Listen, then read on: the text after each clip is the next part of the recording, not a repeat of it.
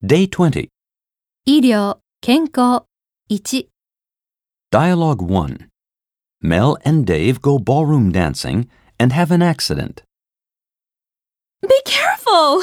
You just stepped on my foot! Try to curb your movements. Sorry, Mel, I was just trying to keep my balance. I guess I'm just not cut out for ballroom dancing. I'm doing it because you want to enter the competition, and I don't have any fancy clothes. How can I satisfy the dress code?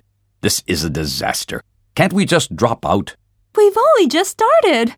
Come on, all you need is some intensive practice. Hey, why are you kneeling down? My shoelaces are entangled. Let me fix them. Look out! Someone's about to collide with you! Oh, my ankle! I apologize for my husband. Oh, Dave, that looks like a vicious cut. Can you stand up? No, my ankle has gone numb. Ask the attendant for something I can use as a crutch, would you?